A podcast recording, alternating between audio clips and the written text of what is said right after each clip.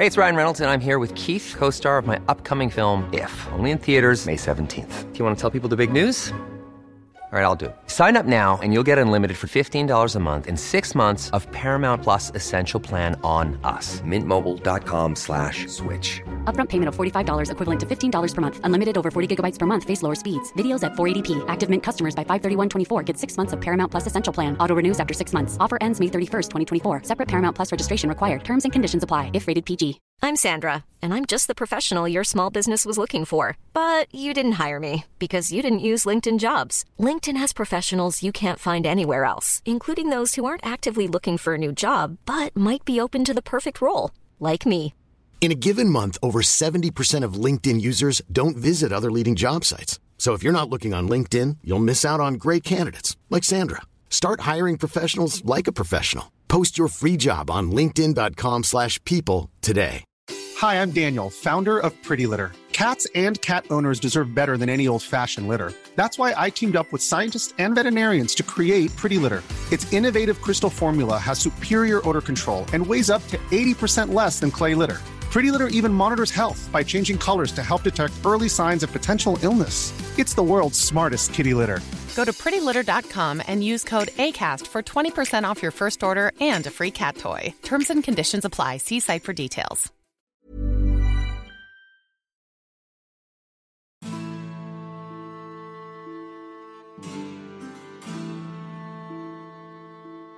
سلام. این ششمین اپیزود پادکست معجونه که اسفند 1398 منتشر شده و اسفند 1400 فایلش اصلاح شده. شما الان دارید فایل اصلاح شده رو میشنوید. معجون یه گوشیدنی خوشمزه است با طعم تاریخ. اینجا با یه دیدگاه متفاوت تاریخ رو روایت می‌کنیم.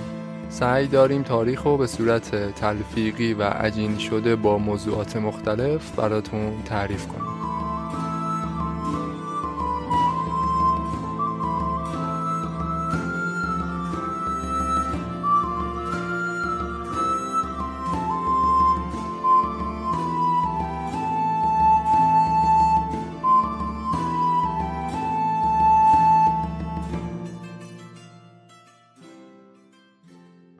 اپیزود ادامه اپیزود پنجمه. پیوستگی زیادی با اپیزود قبلی داره. برای همین ازتون می‌خوام اگه قسمت قبلی رو گوش ندادید، مستقیم اومدید سراغ این یکی، اول برید اپیزود قبلی رو گوش بدید، بعد بیاد اینجا. ولی از اونجایی که خیلیاتون احتمالا حرفمو گوش نمی‌دید، یه خلاصه ای از اپیزود قبلی میگم. موضوع راجع به کارل مارکس بود. در مورد بیوگرافیش و نظریاتش که باعث تحول دنیا شد. تو اپیزود قبلی هم گفتم که مارکس یه فیلسوف آلمانی بود. یواش یواش راهش رو از فلاسفه جدا کرد و اونا رو به شدت مورد انتقاد قرار داد. از یه تئوری جدید صحبت می‌کرد به نام متریالیسم. نظریه‌ای که ماده و اجسام و اصالت وجودی دنیا می‌دونست. بعد در مورد این گفتم که مارکس به همراه دوست صمیمیش انگلز منتقد سیستم سرمایهداری بودند. سیستم سرمایهداری یا کپیتالیسم سیستمی که اساسش بر مبنای مالکیت خصوصی بود مارکس و انگلز خیلی زود به اتفاقات و جنبش های سیاسی زمان خودشون تو اروپا نفوذ کردند. دورادور یه تشکل انقلابی رو تو فرانسه هدایت می‌کردن تشکلی که اسمشو تغییر داد به حزب کمونیست مارکس و انگلز برای حزب کمونیست فرانسه یه مانیفست یا بیانیه ارائه دادند. موارد مهم این بیانیه رو تو پایان اپیزود قبلی بهش اشاره کردم. حالا تو این اپیزود می‌خوام برم سراغ ادامه داستان. ببینیم بعد از انتشار مانیفست کمونیست چه تحولاتی تو قاره اروپا اتفاق افتاد.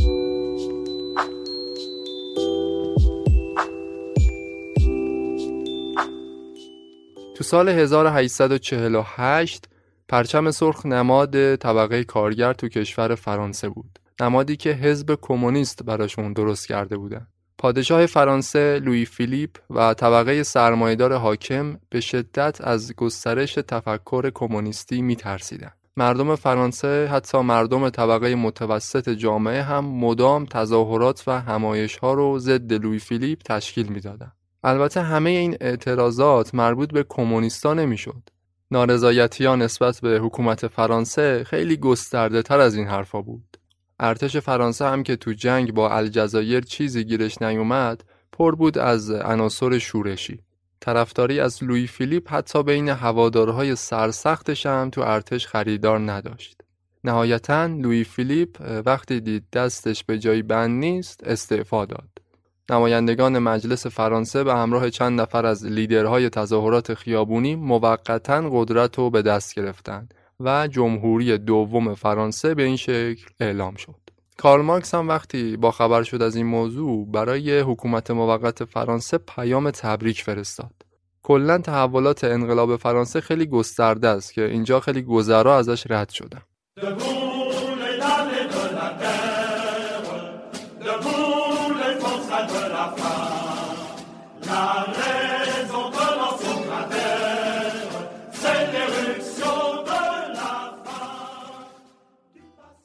وقتی فرانسه عدسه می‌کنه کل اروپا سرما می‌خوره. این جمله رو مترنیخ گفته بود صدر اعظم اتریش تو دهه 1800 اما خود این آقای صدر اعظم هم مجبور شد با لباس مبدل از وین فرار کنه چون یه شورش انقلابی کل شهر رو فرا گرفته بود. تأثیرات انقلاب فرانسه زودتر از هر کشور دیگه‌ای به اتریش رسید. مردم این کشور که خواستار دموکراسی بیشتر بودن تونستن پادشاه کشور رو مجبور کنن وعده تدوین قانون اساسی رو بده. و این قول رو هم بده که حقوق اقلیت های چک و مجار رو به رسمیت بشناسه. مردم امپراتوری پروس هم از موفقیت اتریشی ها الهام گرفتن و شروع کردن به اعتراض و تظاهرات. پادشاه پروس ویلهم چهارم مثل پادشاه اتریش وعده داد قانون اساسی تدوین کنه. هم مردم پروس و هم اتریش های خودشون رو با هدف آزادی خواهی و تو قالب لیبرالیسم داشتن پیش می بردن. خیلی کاری به حزب کمونیست و های اونا نداشتن. روشنفکرهای آلمانی هم وقتی دیدن حالا که مردم اتریش و پروس دو ملت آلمانی تبار توی قالب مشخص دارن حرکت انقلابی انجام میدن پس این بهترین فرصت برای متحد کردن دو امپراتوری اتریش و پروس کم کم این ایده مطرح شد که رهبران انقلابی این دوتا کشور بیان یه مجلس مشترک تو فرانکفورت تشکیل بدن. این کارم کردن اما مجلس فرانکفورت عملا کاری نتونست انجام بده. حالا تو ادامه می‌رسیم بهش. همزمان با شورش و اعتراض مردم اتریش و پروس مارکس از بروکسل رفت به پاریس تا بتونه حزب کمونیست رو از نزدیک هدایت کنه. اما بعد از اینکه با خبر شد مردم پروس جنبش راه انداختن سریعا رفت به آلمان. اون روزنامه ای رو که چند سال پیش دولت پروس تعطیل کرده بود دوباره راه انداخت. سعی کرد به شاخه آلمانی کمونیستا مسلط بشه. تلاش مارکس برای تسلط به کمونیستای آلمان موفق بود. اما اون این کار نکرد که انقلاب آلمانیا رو تبدیل کنه به یه انقلاب کمونیستی بلکه دقیقا برعکس. می گفت جامعه آلمان خیلی عقبتر از فرانسه است. هنوز بقایای سیستم فئودالیسم همون سیستم ارباب و رعیتی داره تو آلمان دیده میشه. چیزی که تو فرانسه سالهاست از بین رفته. تو اپیزود قبلی هم گفتم طبق تئوری مارکس به نام متریالیسم تاریخی حکومت فئودالی اول باید جای خودشو به حکومت سرمایداری بده بعد از اون تازه طبقه پرولتاریا یا طبقه کارگر تحت استثمار خودشون رو به عنوان یک آنتیتز در مقابل حکومت سرمایهداری نشون میدن و با شروع یک انقلاب دولت کمونیستی رو تشکیل میدن. تو جامعه ای مثل آلمان که هنوز فئودالیسم حرف برای گفتن داره شروع کردن یک انقلاب کمونیستی باعث می‌شد این فرایند مختل بشه. برای همین مارکس می‌گفت اینکه ما بیایم کارگرا رو تو آلمان تشویق کنیم به انقلاب در حالی که هنوز سیستم سرمایداری کامل شکل نگرفته این حرکتمون بیفاید است. بنابراین مارکس می‌خواست انقلاب آلمانیا تو همین قالب لیبرالیسم ادامه پیدا کنه. و به همین دلیل بعد از اینکه حزب کمونیست آلمان و کامل بهش مسلط شد این حزب رو کلا منحل کرد. به خاطر اینکه نمی‌خواست لیبرال های انقلابی از آرمان طبقه کارگر به نفع خودشون استفاده کنند. معتقد بود که جامعه آلمان هنوز برای یه انقلاب کمونیستی بالغ نشده. طبق محاسبات مارکس انقلاب لیبرالی باید توی اتریش و پروس جواب می‌داد. اما لیبرال هم کاری از پیش نبردن. اون مجلس فرانکفورت که اسمش آوردم گفتم تغییر بزرگی نتونست ایجاد کنه. این مجلس و روشنفکرهای آلمانی تشکیل می‌دادند که هیچ سابقه سیاسی نداشتن. زمانی که داشتن وقتشون رو با بحث‌های بیهوده تلف می‌کردن بازی سیاست اونا رو به سمت نابودی پیش می برد. امپراتور اتریش با یه حرکت گازنبوری قیام چک ها رو در هم شکست. بعدش هم با کمک روسیه موفق شد معترضان مجارستانی رو سرکوب کنه. امپراتور پروس هم یه ترفند کثیف به کار برد. یه جنگ زرگری با دانمارک را انداخت. بعد این ایده رو ترویج کرد که وقتی ما تو جنگیم با دشمن خارجی اگه کسی بیاد و جنگ داخلی را بندازه اعتراض و شورش را بندازه قطعا یه خائنه. ترفندش جواب داد و خیلی ازش حمایت کردند.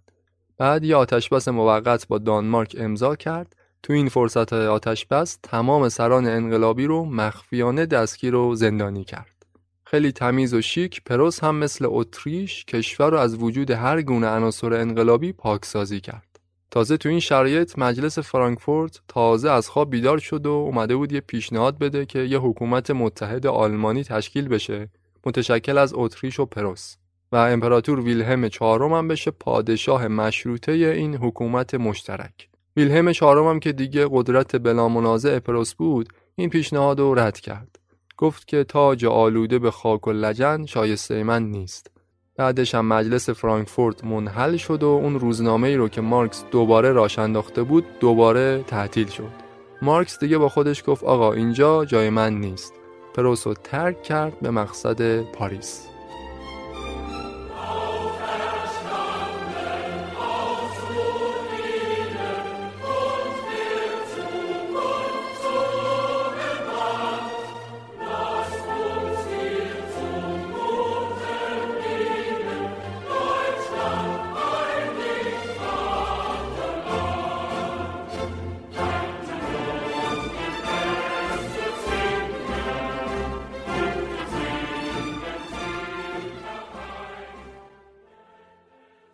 تو این مدت انقلاب های نافرجام اتریش و پروس بین مارکس و انگلس یه جدایی کوتاه مدتی افتاد. انگلس به جرم حمایت از مجلس فرانکفورت به خیانت متهم شد و برای همین تبعیدش کردن به فرانسه. اما از فرانسه فرار کرد دوباره خودش رو رسوند به جنوب آلمان. اونجا تو گروه های انقلابی که قصد مبارزه مسلحانه علیه حکومت پروس رو داشتن عضویت پیدا کرد. بعد از چهار تا نبرد مسلحانه دوباره فرار کرد و رفت به سوئیس. بعدش هم رفت پاریس پیش مارکس. مارکس و انگلس بعد از ورودشون به پاریس متوجه شدند که جمهوری دوم فرانسه بازم دچار همون مشکلاتی شده که جمهوری اول شده بود. به این صورت که طبقه سرمایدار بازم تو حکومت جدید نفوذ کردند طبقه کارگر که نقش مهمی تو انقلاب داشت دوباره حقوقشون داشت تو جمهوری دومم نادیده گرفته می‌شد. حکومت موقت فرانسه اون اوایل برای رفاه کارگرا یه طرحی رو استارت زده بود به نام طرح کارگاه های ملی. اما چند ماه بعد این طرح رو لغوش کردند و مارکس احساس می‌کرد طبقه کارگر هیچ نصیبی از انقلاب نبرده. حکومت لیبرالی فرانسه ماسک مردم دوستی خودش رو برداشته بود و به شدت حقوق طبقه کارگر رو نادیده می‌گرفت. اینجا بود که تو جوان 1848 طبقه پرولتاریا یه بار دیگه پرچمای سرخ خودشونو برداشتن و شروع کردن به اعتراض و جنبش علیه برجوازی. مجلس فرانسه اون زمان برادرزاده ناپل اون بناپارت یعنی لوی بناپارت رو به عنوان رئیس جمهور فرانسه معرفی کرده بود. لوی بناپارت قدرتمندترین شخص تو فرانسه اون زمان به شدت کمونیست ستیز بود. جنبش کارگرا رو با بیرحمی کامل سرکوب می‌کرد. به گفته مارکس اعتراضات جوان سال 48 یه صحنه بی‌نظیر و یه مصداق واقعی از جنگ طبقاتی بود. جنبش کارگرا رو که مارکس رو انداخته بود با بیرحمی کامل سرکوب کرد. روی بناپارت خودشو نماینده همه اقشار جامعه می‌دونست. بعد از سرکوب قیام کارگرا لقب ناپل اون سوم به خودش داد. اعلام کرد که امپراتور جدید فرانسه است. اینجوری بود که خیلی ناباورانه جمهوری دوم فرانسه هم برگشت به همون امپراتوری دوم فرانسه. در واقع فرانسه هم مثل اتریش و پروس تبدیل شد به صحنه شکست انقلاب ها به خصوص برای طبقه کارگر. مارکس و انگلس هم وقتی دیدن هوا پسه و آرمان های کمونیستی دیگه جایگاهی نداره تو فرانسه جمع کردن رفتن انگلیس. انگلس تو همون کارخونه پارچه بافی پدرش رفت به کارش ادامه داد. مارکس هم مثل یک شکست خورده واقعی یک انسان بزرگ اما فراموش شده تو این چند سالی که تو انگلیس بود اموراتش به سختی میگذشت. فقر خیلی زیادی رو تو این سالها تجربه کرد. تقریبا داشت توی حلبی آباد زندگی می‌کرد. تو سال 1855 تنها پسر مارکس که فقط 8 سالش بود به خاطر فقر زیاد جون خودش از دست داد. مارکس در مورد این واقعه دلخراش گفته بود که من هر نوع بد اقبالی رو تو زندگیم تجربه کرده بودم. ولی مرگ پسرم دیگه واقعا برام کمر شکن بود. اون به زندگی ما روح بخشیده بود اما الان احساس می‌کنم کاملا خرد شدم و شکستم.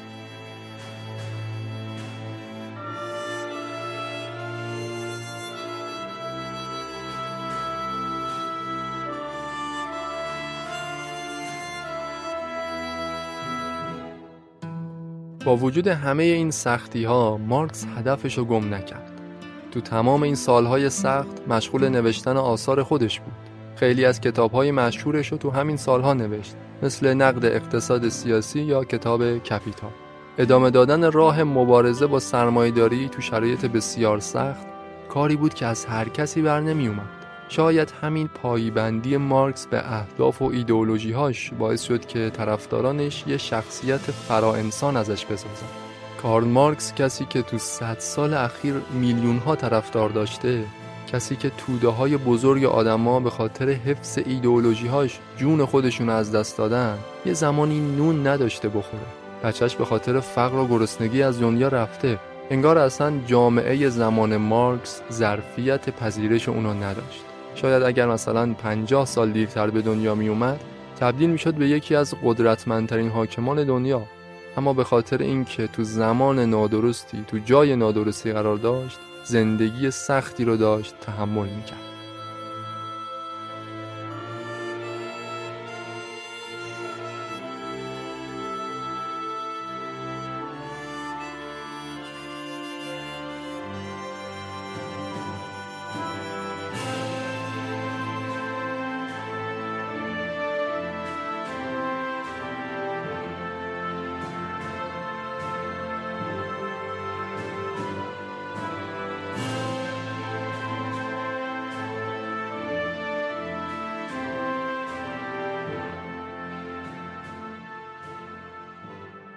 ناکامی انقلاب های سال 48 تو اروپا نقطه پایان ماجرا نبود. تو دهه 1860 یه شخصیت تازه تو آلمان ظهور پیدا کرد به نام فردیناند لاسال. این آدم یه سخنران ماهر بود توی مدت کوتاهی تونست طرفدارای زیادی جمع کنه. لاسال اتحادیه عمومی کارگران آلمان رو تأسیس کرد. خودشو به عنوان اولین رهبر سوسیالیست آلمانی معرفی می‌کرد و هدفش این بود که حکومت پروس رو به یه حکومت دموکراتیک تبدیل کنه. حکومتی در حمایت از طبقه کارگر. به این طریق با ظهور لاسال سوسیال دموکراسی هم در آلمان آغاز شد. موج جدیدی از اعتراضات و شورش ها تو آلمان شکل گرفت که طبق معمول همه اونها توسط امپراتوری پروس سرکوب می‌شد. تا اینکه لاسال توی درگیری احمقانه سر یه ماجرای عاشقانه کشته شد.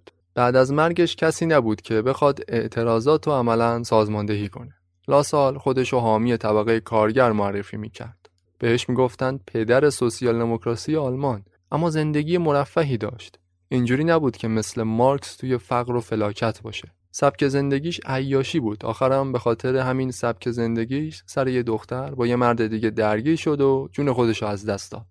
وقتی این خبر به مارکس رسید گفت چطوری ممکنه که یه رهبر طبقه کارگر خودشو درگیر یه ماجرای احمقانه بکنه؟ مارکس و لاسال با اینکه هر دوشون دم از طبقه کارگر می‌زدن اما از لحاظ ایدئولوژی فاصله زیادی داشتن. یه جورایی رقیب همدیگه حساب می شدن. لاسال یه سوسیال دموکرات بود. خیلی میونه خوبی با مبارزه و شورش مسلحانه نداشت. معتقد بود که باید روی کردمون دموکراتیک باشه.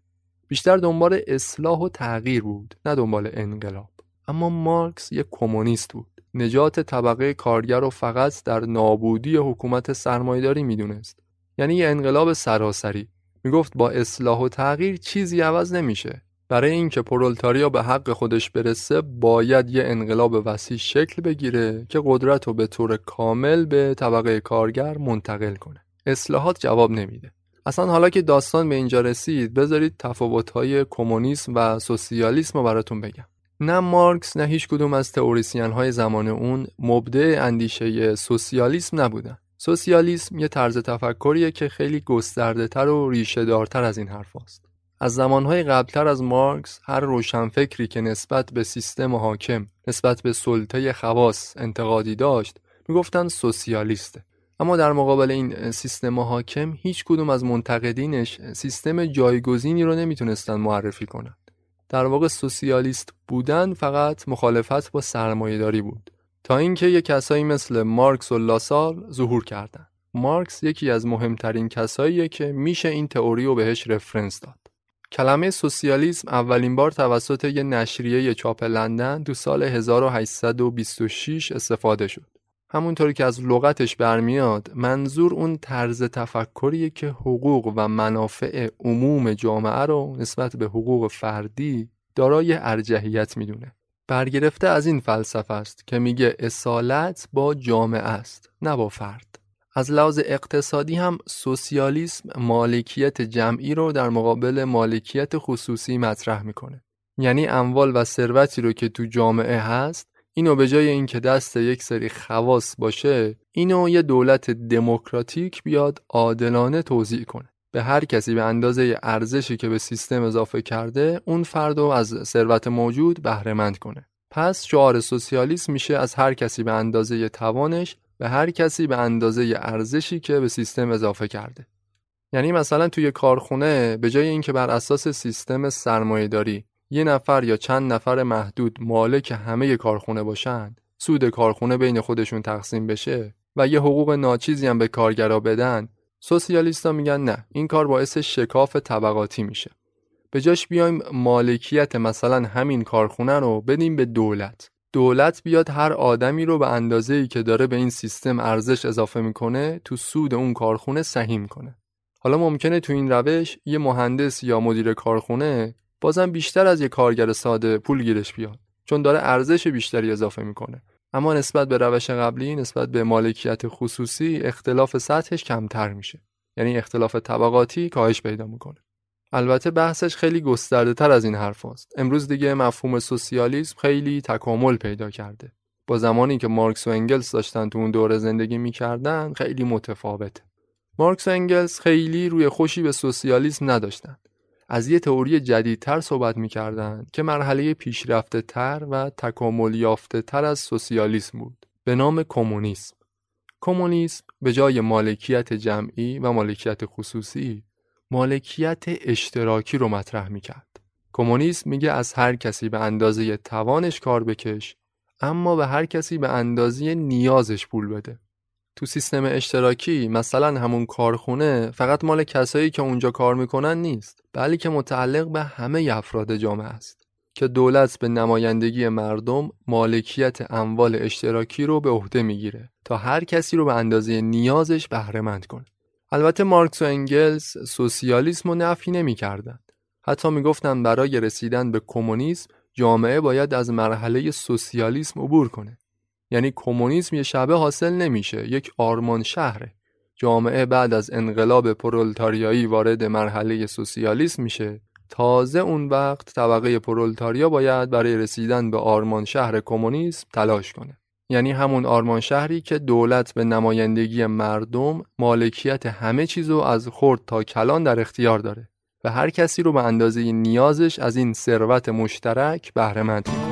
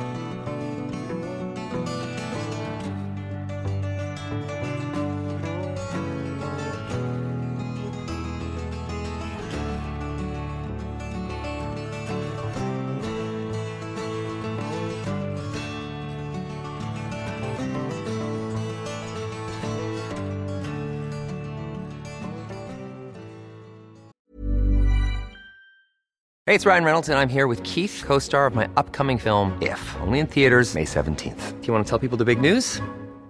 All right, I'll do it. Sign up now and you'll get unlimited for $15 a month in six months of Paramount Plus Essential Plan on us. Mintmobile.com slash switch. Upfront payment of $45 equivalent to $15 per month. Unlimited over 40 gigabytes per month. Face lower speeds. Videos at 480p. Active Mint customers by 531.24 get six months of Paramount Plus Essential Plan. Auto renews after six months. Offer ends May 31st, 2024. Separate Paramount Plus registration required. Terms and conditions apply if rated PG. I'm Sandra, and I'm just the professional your small business was looking for. But you didn't hire me because you didn't use LinkedIn jobs. LinkedIn has professionals you can't find anywhere else, including those who aren't actively looking for a new job but might be open to the perfect role, like me.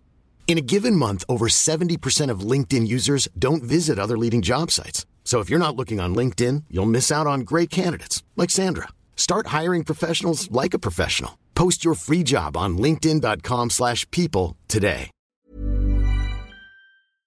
برگردیم به داستان رسیده بودم به جایی که داشتم می‌گفتم فردیناند لاسال کشته شد و به خاطر همین موضوع جنبش های انقلابی تو آلمان نافرجام بود تو این شرایط خفقان زده ی آلمان و فرانسه خیلی از عوامل شورش و انقلاب از هر حزب و جناحی که بودن شناسایی و دستگیر می شدن. بیشترشون رو تبعید می. تبعید شده های اروپایی و چند تا از روشنفکرهای چپگرای دیگه تو لندن پیش هم جمع شدند. سازمانی رو تأسیس کردند به نام سازمان بین المللی کارگران. این سازمان رو امروز با این اسم می‌شناسند بین الملل اول. اولین نهاد بین المللی چپگراها در طول تاریخ. البته بین الملل اول اون اوایل توسط ناسیونالیست های افراطی کنترل می‌شد. ولی کارل مارکس خیلی زود تو بین الملل اول نفوذ کرد و کنترلش رو به عهده گرفت. یه اساسنامه برای این سازمان تهیه کرد تونست شعبه های مختلفش رو تو اکثر شهرهای اروپا حتی ایالات متحده هم تأسیس کنه. بین الملل اول اونقدر بزرگ و گسترده شد که تعداد اعضاش تو سراسر دنیا رسید به حدود 5 میلیون نفر. به نظر می اومد بین الملل اول با این گستردگی و نفوذی که داشت بتونه تغییرات بزرگی تو اروپا ایجاد کنه. اما این سازمان یه مشکل اساسی داشت. خیلی ناهمگن بود. آدمای زیادی با گرایش های حزبی مختلف تو بین الملل اول عضویت داشتند. مثلا یکیشون بود به نام میخائیل باکونین. تو سال 1869 عضو بین الملل اول شد. توی مدت کوتاهی تونست طرفدارای زیادی تو سازمان پیدا کنه. این آدم یه خرابکار به تمام معنا بود. یه شورشی اصیل.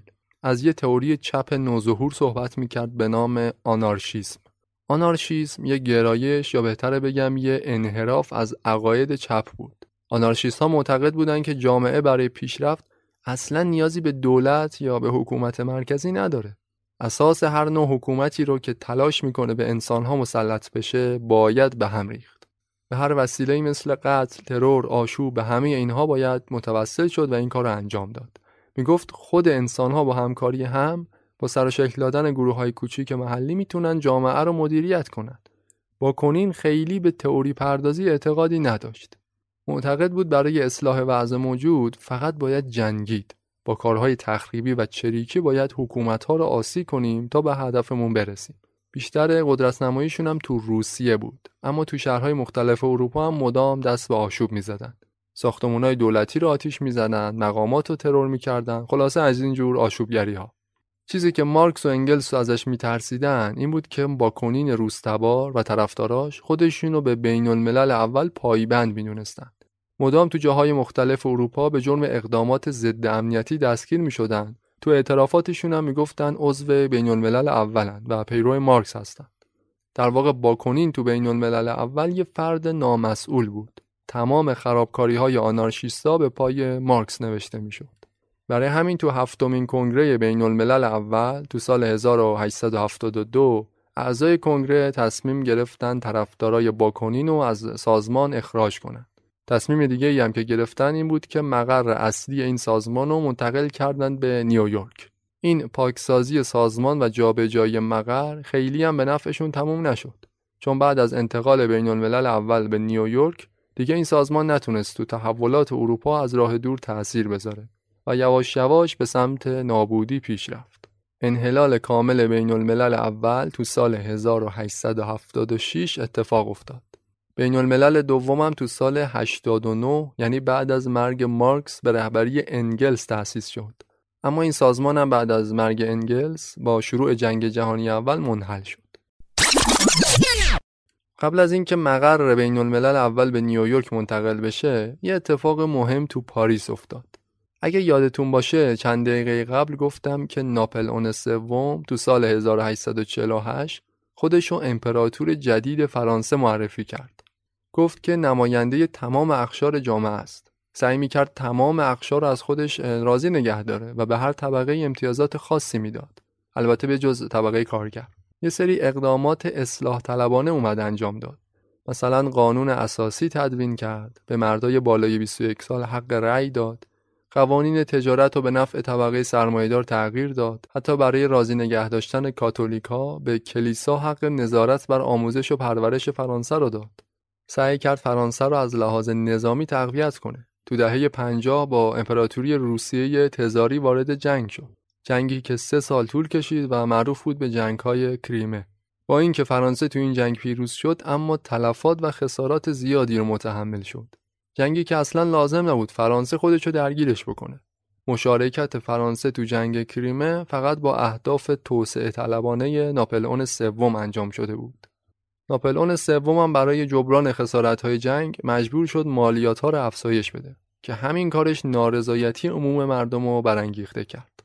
فرانسه خسته از جنگ یه بار دیگه تو سال 1870 وارد یه جنگ جدید شد. این بار دیگه با امپراتوری پروس. ارتش فرتوت فرانسه خیلی زود مغلوب شد و ارتش پروس به سرعت تو خاک فرانسه پیشروی می‌کرد. خود ناپلئون سوم تو جنگ اسیر آلمانیا شده بود. اینجا دیگه اوضاع فرانسه حسابی به هم ریخت. حکومت جدید افتاده بود دست یه سری سیاستمدار لیبرال نوظهور. اینا با حکومت پروس سریعا یه قرارداد آتش بس امضا کردند. بعدش هم برای تشکیل یه پارلمان جدید تو فرانسه با همدیگه رقابت می‌کردند. نخبگان و سیاستمداران جدید فرانسه تو اون زمان دو گروه بودند. گروه اول جمهوری خواه بودند که می‌گفتند باید به جنگ با آلمان ادامه بدیم و مقاومت کنیم. گروه دوم سلطنت طلب ها بودند که می‌گفتند با آلمان صلح کنیم و بعدش هم یه حکومت سلطنتی مشروطه جدید مثل قبل تشکیل بدیم. این دو گروه برای تشکیل پارلمان جدید فرانسه تو انتخابات با همدیگه رقابت می‌کردند. قرار بود سرنوشت فرانسه رو پارلمان جدید مشخص کنه. مردم فرانسه هم که از جنگ های طولانی خسته بودند به گروه دوم رأی دادن یعنی سلطنت طلب ها. حکومت جمهوری فرانسه دوباره مشروطه سلطنتی شد. اونا پایتخت رو از پاریس منتقل کردن به ورسای تا برای تاجگذاری یه پادشاه جدید تدارک ببینن. پیروزی سلطنت طلب ها تو مجلس فرانسه صحنه مرگ انقلاب طبقه کارگر بود. اونا سالیان سال زحمت کشیده بودند و به قول خودشون خون داده بودند اما الان دوباره برگشته بودند به موقعیت قبل. برای همین وقتی دیدن اوضاع فرانسه هرکی به هرکیه و ثبات نداره یه بار دیگه پرچمای سرخ انقلاب و علم کردند این بار دیگه برجوا باید بیشتر از هر زمان دیگه ای از رنگ سرخ انقلابیون میترسید. کارگرای فرانسوی پاریس رو به اشغال خودشون درآوردن. پاریسی که قبلا پایتخت بود و الان پایتخت منتقل شده بود به ورسای اونا اعلام کردند که حکومت مستقل دارن. اسم این حکومت رو که تحت لوای حکومت مرکزی ورسای نبود گذاشتن کمون.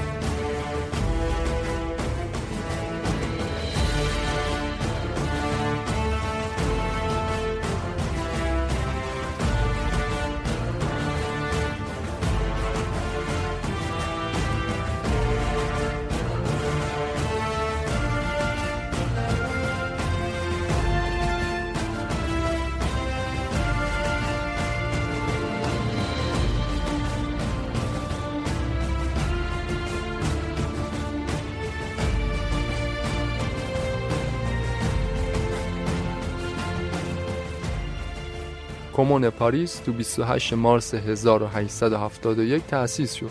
ولی فقط دو ماه دوام آورد تو همین مدت کوتاه البته الگوی خیلی جدیدی رو از یه حکومت کمونیستی به دنیا ارائه داد.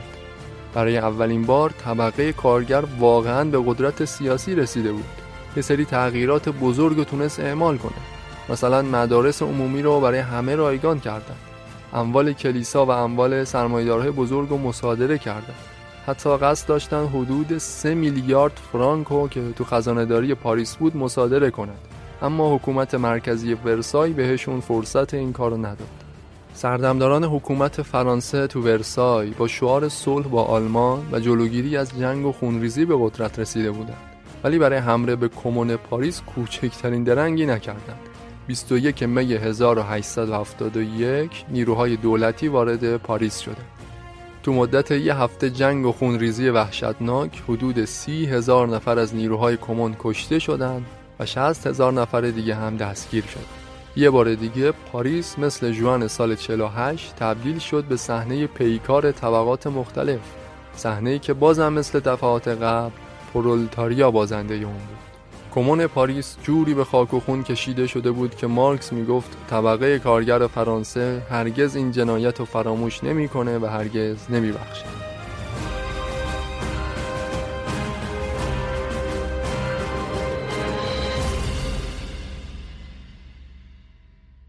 تو تمام مدت این تحولات فرانسه مارکس تو لندن بود. با یه بیانیه از کمون پاریس تمجید کرد و اشتباهاتشون هم بهشون گفت. رو این نکته تأکید داشت که پرولتاریا فقط با منتقل کردن قدرت به خودش نمی‌تونه موفق بشه بلکه باید طبقه حاکم و اول به طور کامل نابود کنه. می‌گفت شکست کمون پاریس این حرف منو بیشتر از قبل ثابت کرد و تأثیر مهمی در آینده خواهد گذاشت. کمون پاریس آخرین تلاش انقلابی طبقه کارگر بود تو قرن 19 بعد از اون که بین الملل اولم منحل شد. دیگه به نظر می رسید اندیشه چپ رو به افوله. آخرین تلاش های مارکس برای دخالت در سیاست اروپا مثل تلاش های قبلیش بی نتیجه مونده بود. اون به همراه طبقه کارگر اروپا سالیان سال سختی کشیده بودند اما با وجود همه تلاش ها، زحمت ها و خونهایی که به اصطلاح تو مبارزاتشون نثار کرده بودند چیزی به جز شکست آیدشون نشد. مارکس فقط اونقدری زنده موند که به چاپ رسیدن جلد اول کتاب کپیتالش رو به چشم ببینه. 14 مارس 1883 موقعی که انگلس برای دیدن مارکس به خونش رفت با چشمای گریون اهل خونه مواجه شد. دید جسد بیجون مارکس روی صندلی میز تحریرش افتاده. مارکس سکته مغزی کرده بود. گویا اون لحظات آخر عمرش خودش و سینهخیز به سمت میز تحریرش کشونده بود و پشت همون میز تموم کرد.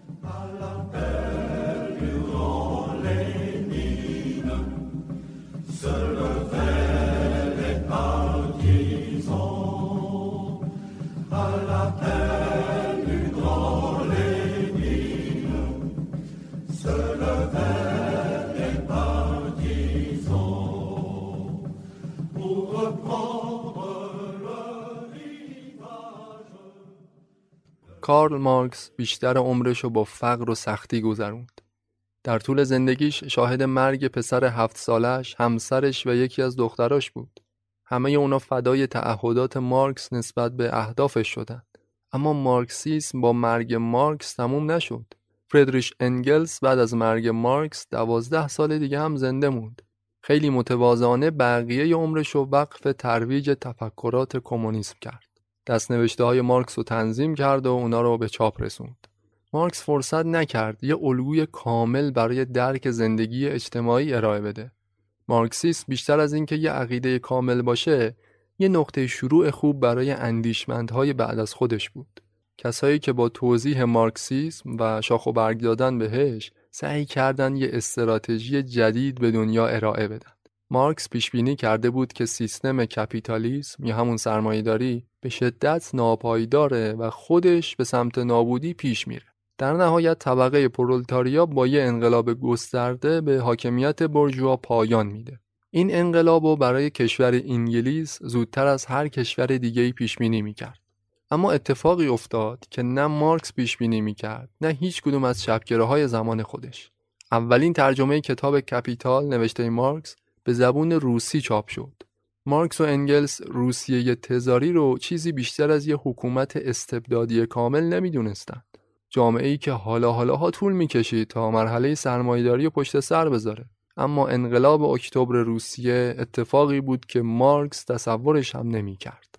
ولادیمیر لنین از جمله کسایی بود که سعی می کرد با استفاده از اندیشه های مارکسیسم یه الگوی کامل برای ایجاد و هدایت یه جامعه کمونیستی ترسیم کنه. حزب بلشویک روسیه به رهبری لنین موفق شد با یه انقلاب گسترده تو اکتبر 1917 هزار روس رو سرنگون کنه و اولین حکومت سوسیالیستی جهان رو تأسیس کرد. حکومتی که نهایتاً به اتحاد جماهیر شوروی تبدیل شد.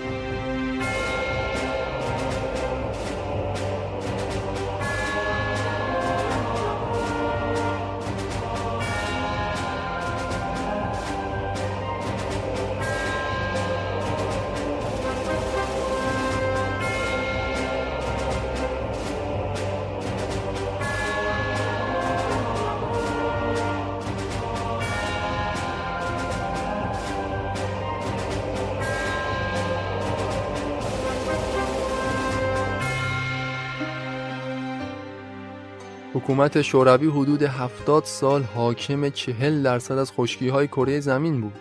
تو این زمان دیگه مارکس یه نظریه پرداز فقیر نبود که گوشه اتاقش مرده باشه. در حقیقت اون داشت به میلیون ها انسان حکومت می‌کرد. حکومتی که حتی امپراتوری بریتانیا در اوج وسعت خودش کوچکتر از اون بود.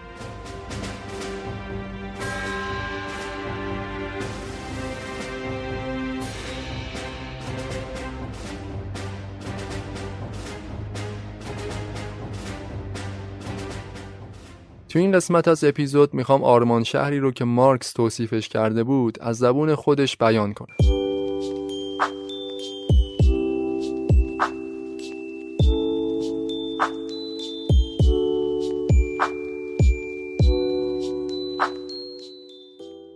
سرمایه یه محصول جمعیه. سرمایه نباید توسط یه طبقه خاص محصور بشه.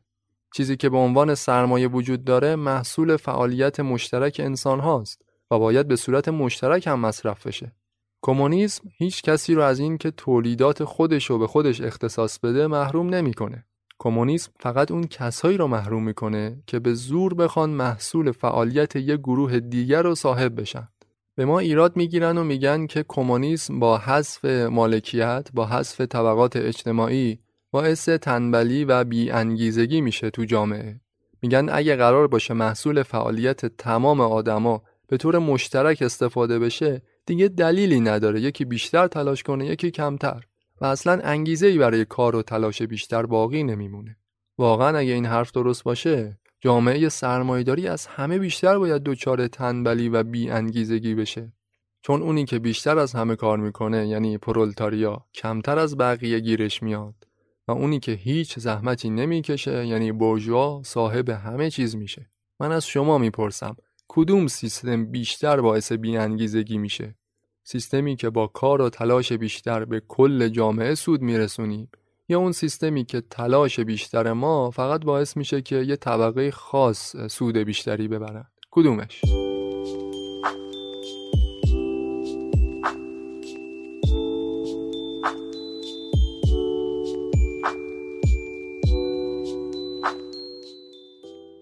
دین افیون جامعه است. انسان دین رو می‌سازه نه اینکه دین انسان رو تعلیم بده. دین برای کسایی خوبه که به خداگاهی نرسیده باشند و خیشتن خودشون از دست داده باشند اصول اجتماعی مسیحیت به شدت ریاکارانه است.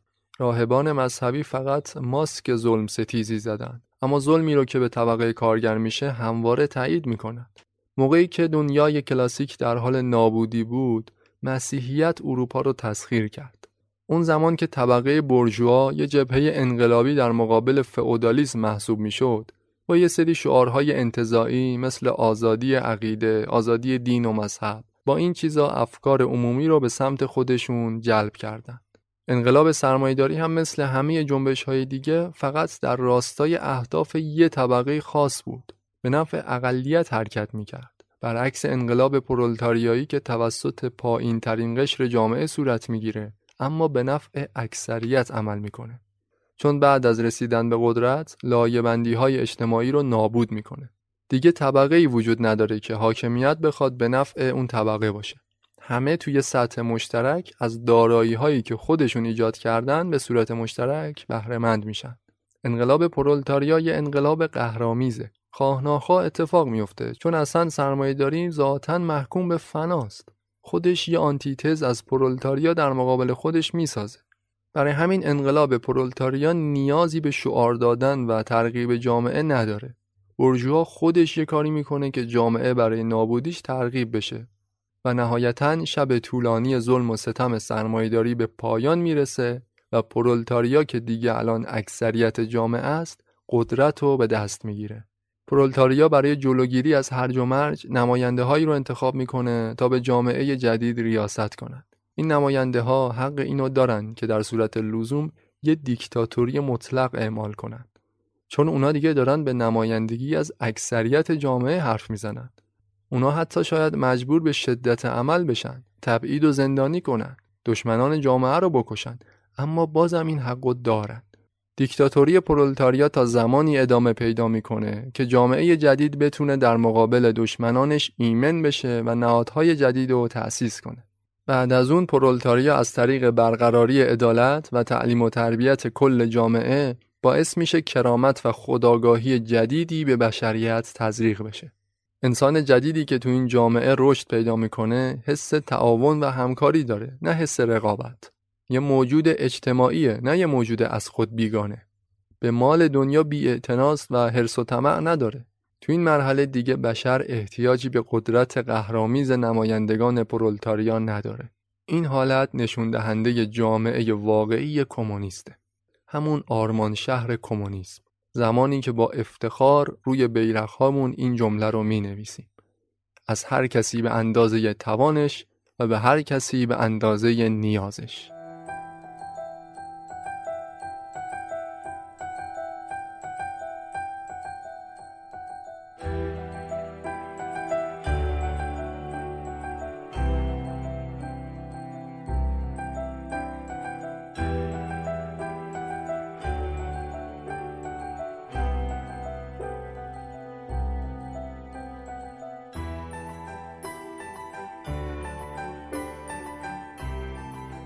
از ما می‌پرسند که جامعه کمونیستی چه تأثیری روی فرهنگ خانواده می‌ذاره. رژیم کمونیسم روابط زن و مرد و یه رابطه کاملا خصوصی می‌دونه که اجتماع حق دخالت در اون رو نداره.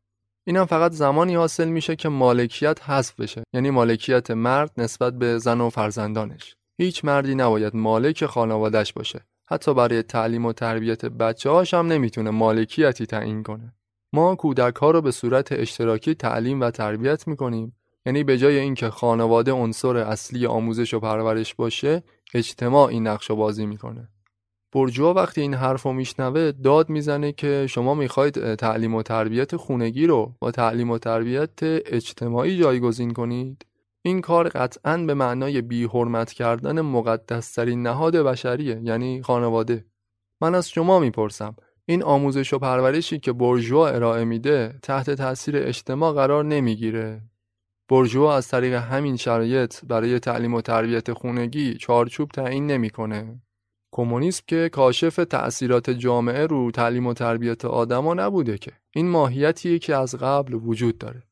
برژوا که خودش مدعی ارزش خانواده است پس چرا کل روابط اجتماعی رو به صورت یه رابطه پولی درآورده چرا فرزندان خانواده های پرولتر تبدیل به ابزار بیزینسی برجوا شدن؟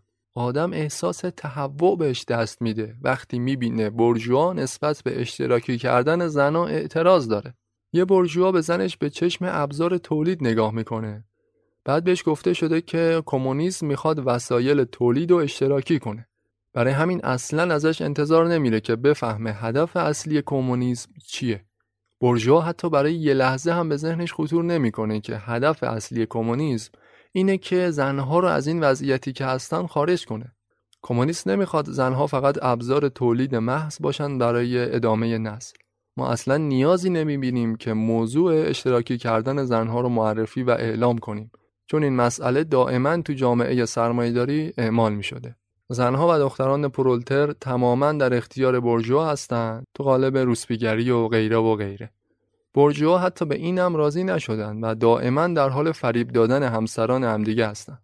این کار براشون به یه تفریح تبدیل شده. مدل ازدواج طبقه برجوازی در واقع همون اشتراکی کردن خانوماست. تنها گناه کمونیسم اینه که می‌خواد این اشتراکی کردن مخفی و پنهانی رو به صورت رسمی در بیاره.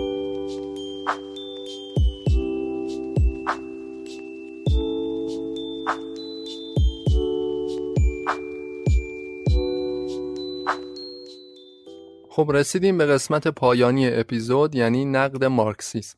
می‌خوام خیلی کوتاه بعضی از نقدهایی رو که به اندیشه مارکس وارد شده اینجا بررسی کنم. اولین و مهمترین نقدی که به مارکسیسم وارد شده اینه که اغلب پیشبینی های مارکس اتفاق نیفتاد. مارکس پیش بینی کرده بود که شرایط زندگی طبقه کارگر روز به روز بدتر میشه و نابودی سیستم سرمایهداری یه موضوع اجتناب ناپذیره. اما سرمایهداری موند و با رفع ایراداتش به حیاتش ادامه داد. وضعیت زندگی کارگران خیلی بهتر شده. امروز می‌بینیم که اقتصاد سرمایهداری با قدرت بیشتری نسبت به قبل داره ادامه میده و اصلا اقتصادهای قدر دنیا همون اقتصادهای سرمایهداری هستند. کشورهای کمونیستی از لحاظ اقتصادی نتونستن کاری از پیش ببرند. گذشته از این شرایط زندگی طبقه کارگر برخلاف پیشبینی مارکس خیلی کیفیتش بهتر شد. دستمزدها بیشتر شده، سودها کمتر شده، ساعتهای کاری متعادل شده و قانونمند شده اتحادیه های کارگری تأسیس شدن که از این طریق کارگران می‌تونن به شرایط تولید نظارت داشته باشن. طبقه کارگر امروز دیگه تو جوامع سرمایهداری به سطح بالایی از زندگی رسیده اما نه از طریق انقلاب. بعضی چپگراها در جواب این ایراد میگن که درسته که سرمایهداری تونست خودشو اصلاح کنه و به حیاتش ادامه داد. اما همش به خاطر اینه که مارکس ایرادهای سیستم سرمایهداری رو پیدا کرد و بهشون نشون داد. اونا هم با اصلاح این نواقص تونستن شرایط بهتری رو ایجاد کنند. اما فراموش نکنیم که مارکس می‌گفت کپیتالیسم اصلا اصلاح ناپذیره.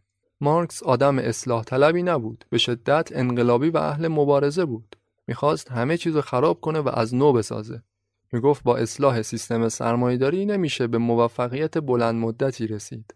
برای بهتر شدن اوضاع این نظام باید از طریق یک انقلاب گسترده به طور کلی نابود بشه.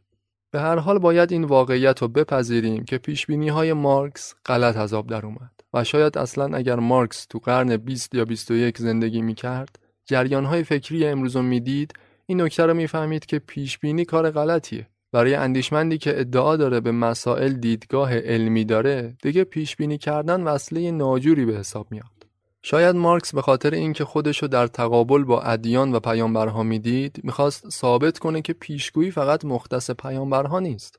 اونا با پیشگویی هاشون کار شاقی انجام نمیدن. اما این نکته رو فراموش کرده بود که اساسا کسی پیش بینی می‌کنه که ادعا داشته باشه به یک منبع غیر مادی وصله. موضوعی که تو context دانشمندای امروزی اصلا نمی گنجه. با مارکس اصلا خودش رو ماتریالیست می‌دونست و نسبت به همه چیز دیدگاه مادی داشت. یکی دیگه از نقدهایی که به مارکس وارد میشه تو همین زمینه مادی گراییشه.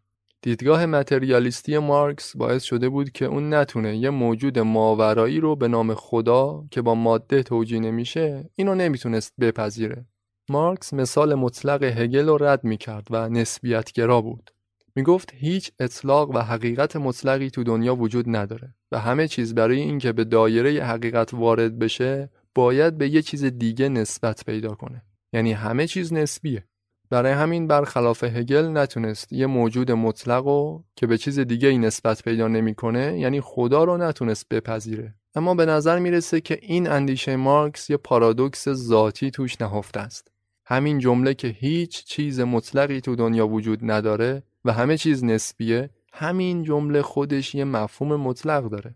یعنی داره وجود هر اطلاقی رو مطلقا نفی می‌کنه. این ابهامی بود که مارکس در موردش توضیح نداد و شاید بزرگترین ایرادی که میشه به مارکس گرفت اینه که چرا بیشتر عمر نکرد تا راجع به ابهاماتی که در مورد تفکراتش وجود داره بیشتر توضیح بده. نقد دیگه ای که به مارکسیسم وارد می‌کنن اینه که مارکس نسبت به همه چیز دیدگاه اقتصادی داشت. اقتصاد و زیربنای همه چیز می‌دونست و می‌گفت در یک جامعه اقتصاده که تولید ایدئولوژی می‌کنه. ارزش هر محصول رو می‌گفت به اندازه ارزش کاریه که برای تولید اون محصول انجام شده. با این دیدگاه ارزش یه محصول هنری مثلا یه عکس یا یه تابلوی نقاشی چطوری توجیه میشه؟ اگه بخوایم به همه چیز دیدگاه اقتصادی داشته باشیم و همه چیز و محصول اقتصاد بدونیم اون وقت ارزش ذاتی هنر و ارزش خیلی چیزای دیگه زیر سوال میره. این نگاه اقتصادی مارکس نسبت به مسائل خودش نشأت گرفته از مادی گراییش بود. با اینکه مدام از سرمایهداری انتقاد می‌کرد و می‌گفت همه چیز رو در قالب پول تعریف می‌کنن اما خودش هم انگار زیاد تفاوتی نداشت اصلا اگه از همه این ایرادها بگذریم و مارکسیسم رو با همه نواقصش بپذیریم بازم می‌بینیم که این ایدئولوژی هیچ وقت نتونست تو مرحله عملی یه الگوی موفق به دنیا ارائه بده. به جز شوروی تو کشورهای دیگه هم مثل چین و کوبا و خیلی جاهای دیگه حکومت‌های الهام گرفته از کمونیسم به وجود اومدن. اما تقریبا هیچ کدوم از این حکومت ها نتونستن تجربه موفقی رو به دنیا معرفی کنند.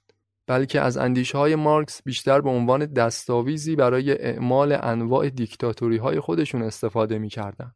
حکومت های کمونیستی شوروی و حکومت های اقماری بلوک شرق نه تنها سقوط کردند بلکه بعد از سقوطشون عموما پیشرفت هم کردند. چین امروز اگه به همون سیستم اقتصاد کمونیستی ادامه می‌داد هیچ وقت نمی‌تونست به این سطحش از رشد اقتصادی برسه البته نباید این نکته را نادیده بگیریم که تقریبا هیچ کشوری سیستم سرمایهداری یا لیبرالیسم محض و پیاده نمی‌کنه. حتی تو کشورهای به شدت لیبرال هم رگه های از سوسیالیسم و چپگرایی دیده میشه. مدل اقتصادی کشورها معمولا تلفیقی از سرمایهداری و سوسیالیسمه. مثلا تو کشور خودمون ایران یه سری اقدامات صورت گرفته مثل سهمیه بندی بنزین، پرداخت یارانه نقدی. این طرحها تقریبا در تقابل با سرمایهداری قرار داره و ریشش رو بیشتر در سوسیالیسم میشه پیدا کرد. اما از اون طرف قدرت گرفتن یه سری نهادهای خصوصی مثل تاکسی های اینترنتی و مارکت های بزرگ کاملا بر مبنای سیستم سرمایهداری چیده شده. با این حال به نظر می‌رسه کمونیسم با همه فراز و فرودهاش و با همه تأثیراتی که تو دنیای مدرن گذاشت نیاز به یه بازنگری اساسی داره. دنیای امروز رو از طرفی باید به شدت مدیون مارکس بدونیم چون ایرادهای سرمایهداری رو بهش نشون داد. و از طرف دیگه مارکس رو میشه گفت مسئول خیلی از فجایع انسانی تو دو قرن اخیر بوده. بزرگترین دیکتاتورهای تاریخ مثل استالین و ماو که میلیون ها انسان رو به کشتن دادن همگی به اسم کمونیسم و به اسم استیفای حقوق کارگر با همون آرمانهای مارکس بود که به قدرت رسیدن. اما بعدش جنایات گسترده ای رو مرتکب شدن. تو اپیزودهای بعدی پادکست مجون می‌تونید راجع به زرگذشت بعضی از این دیکتاتورها بشنوید.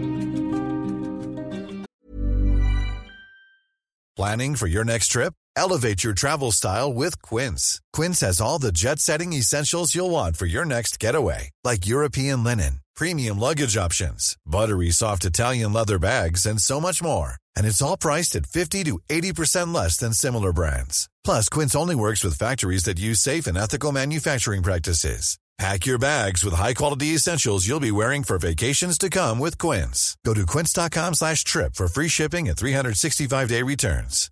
Hi, I'm Daniel, founder of Pretty Litter. Cats and cat owners deserve better than any old-fashioned litter. That's why I teamed up with scientists and veterinarians to create Pretty Litter. Its innovative crystal formula has superior odor control and weighs up to 80% less than clay litter. Pretty Litter even monitors health by changing colors to help detect early signs of potential illness. It's the world's smartest kitty litter. Go to prettylitter.com and use code ACAST for 20% off your first order and a free cat toy. Terms and conditions apply. See site for details. این اپیزود و اپیزود قبلی برگرفته شده بود از کتابی به نام مارکس و مارکسیسم اثر چارلز رایت میلز و کتاب گزیده های نوشته کارل مارکس اثر ماکسیمیلیان روبن پادکست مجون و من مسعود فهیمی برای شما تهیه و روایت می‌کنم. اگه تمایل داشتید می‌تونید به صورت دلخواه از این پادکست حمایت مالی داشته باشید. لینکش در توضیحات هست. و اگر صاحب کسب و کاری هستید می‌تونید به همون پیام بدید تا در مورد شرایط اسپانسری صحبت کنید یادتون نره که معجون رو در اینستاگرام و توییتر و یوتیوب دنبال کنید. آرزوی بهترینا رو دارم براتون. شاد باشید و پیروز.